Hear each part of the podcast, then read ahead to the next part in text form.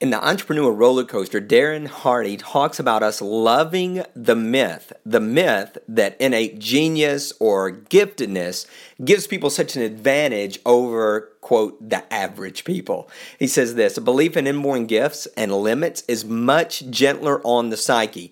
The reason I'm not a great musician, leader, communicator, parent, spouse, athlete, salesperson, or whatever is because I'm not wired to be one. Thinking of talent as innate makes our world more manageable, more comfortable. It takes away the burden of expectation. It relieves people of distressing comparisons.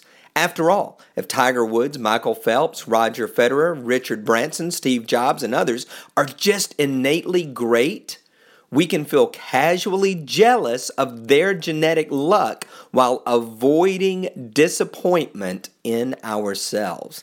I think those two paragraphs are extremely powerful and extremely telling. I think within us, we know that there's greatness there. We know the possibility is there. We know that we could achieve great things, but for whatever reason, lack of pursuit, lack of a plan, lack of dedication, lack of being consumed, lack of extreme motivation and action that some of these others not possess, but chose to activate.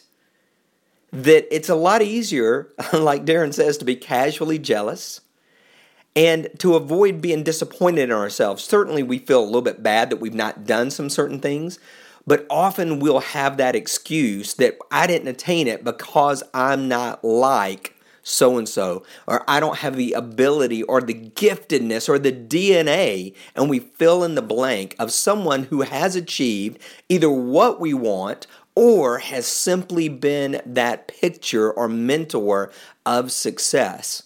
When the bottom line is that the greatness is there we have to activate it consistently over and over and over and over and over again. Is it easy? No, it's not easy. Is it always fun? No, it's not always fun.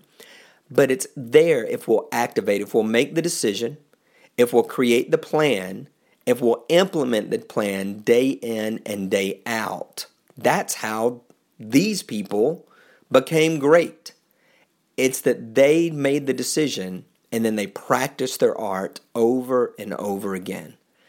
Hey, there's going to be a lot of people who decide that they're never going to be great or they're never going to achieve what they want. And it is gentler on the psyche to believe in inborn gifts and limits.